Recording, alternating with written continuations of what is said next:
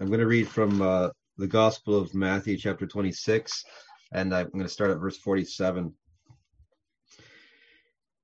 And while he yet spake, lo, Judas, one of the twelve, came, and with him a great multitude with swords and staves from the chief priests and elders of the people. Now he that betrayed him gave them a sign, saying, Whomsoever I shall kiss, that same is he. Hold him fast. And forthwith he came to Jesus and said, Hail, Master, and kissed him. And Jesus said unto him, Friend, wherefore art thou come?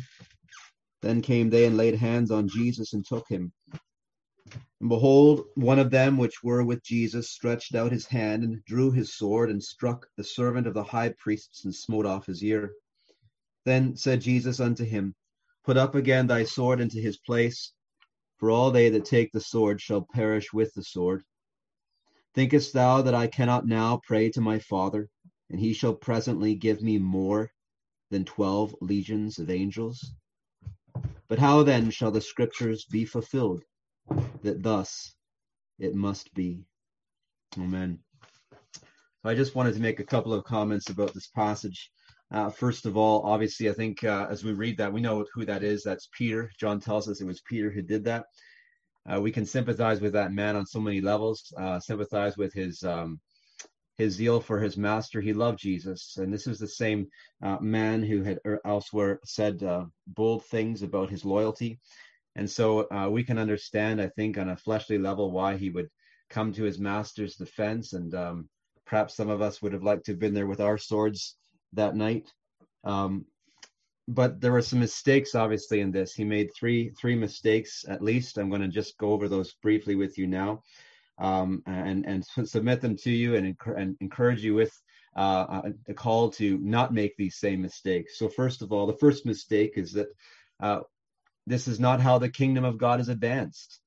Um, and we know this, but we need that reminder the irony in this is that this is the same man who uh, did not use prayer.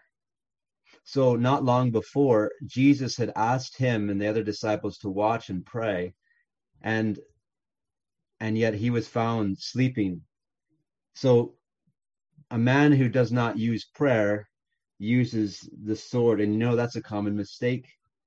We think in terms of the flesh when we ought to be thinking in terms of principalities and powers. Our struggle is not a struggle against flesh and blood, it's a struggle against principalities and powers. And the way forward, the way to advance the kingdom is not uh, in the flesh, it is not with uh, the weapons of man, um, whether it's swords or gadgets or uh, money, it is by prayer.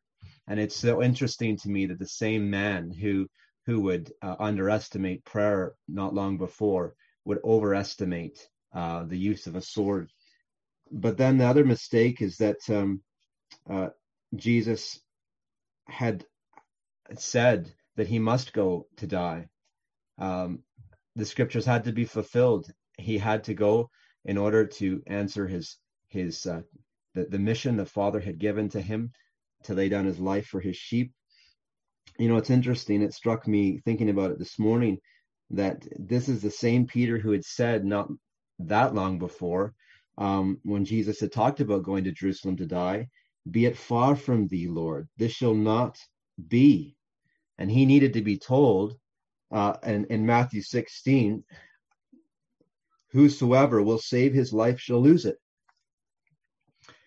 And so it seems interesting to me that the same man uh, is uh, once again not le- learning the lesson. He's uh, coming to his master's defense, not realizing that uh, this is what ought to be. That Jesus must go, uh, he must die, and uh, and this is often and this is the way uh, that our Lord Jesus said that the kingdom must come. And then the last mistake, and I'll just go over these things at the end briefly, but the last mistake, verse fifty-three. Jesus says, Thinkest thou that I cannot pray to my Father, and he shall presently give me more than 12 legions of angels? The mistake he made was to underestimate uh, Jesus Christ, uh, to, to underestimate what Christ was capable of, thinking that he needed to come to his master's defense when the master had at his command legions of angels. And I think we often do the same thing. um, we we look out with our feeble eyes and we see the world and we see what's happening. We see what's going on and and, and the principalities and powers and, and by that I mean the fleshly principalities and powers. We see what our governments are doing. We see what's happening in our society, and we think, oh, we, we must do something. We underestimate Christ. We forget that He has legions of angels at His disposal.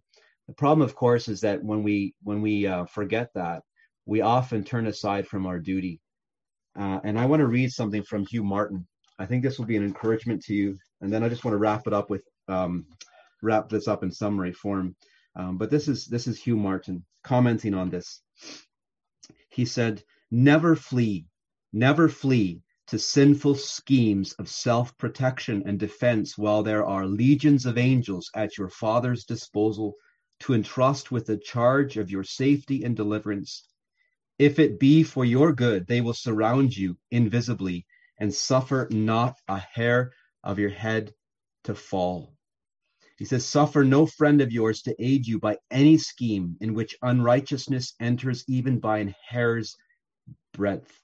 If thy Father in heaven, who consults thy good, and could give thee twelve legions of angels immediately to free thee from all that troubles thee, is pleased still to leave thee for a while wrestling with spiritual evils or exposed to temporal danger, then how vain must thine own unauthorized remedies prove. Buy not exemption from danger at the price of sin. And I wanted to encourage you then today as we go to prayer. Uh, remember that old saying duty is ours, events are God's. So we we are given simply to concern ourselves with what is our our duty. What is it would the Father would have us to do? And let him concern himself with the events, with the consequences. We must remember that the same God who said to Gideon that his army was too big is our God and he is for us.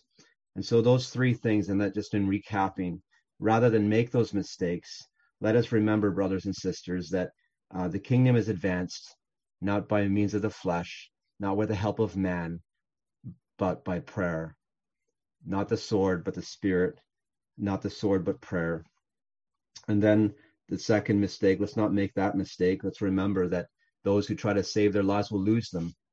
Let's not be backwards in our thinking. Let's not be worldly, but let's remember that um, this is the way that Jesus Christ has said we must go take up our crosses and follow him. And then third, let's not make the mistake of forgetting that the Lord Jesus Christ, our Lord, our master and our friend, who's not ashamed to call us brethren, has legions of angels at his command. And if if we are in trouble, then that trouble will only be as long as the Father deems best. And the moment he wants, he can call upon those angels, he can summon them to come to our defense. So we don't need to turn aside to um, sinful schemes, the help of man. We just simply do our duty, do what God wants us to do, and trust Him with the rest.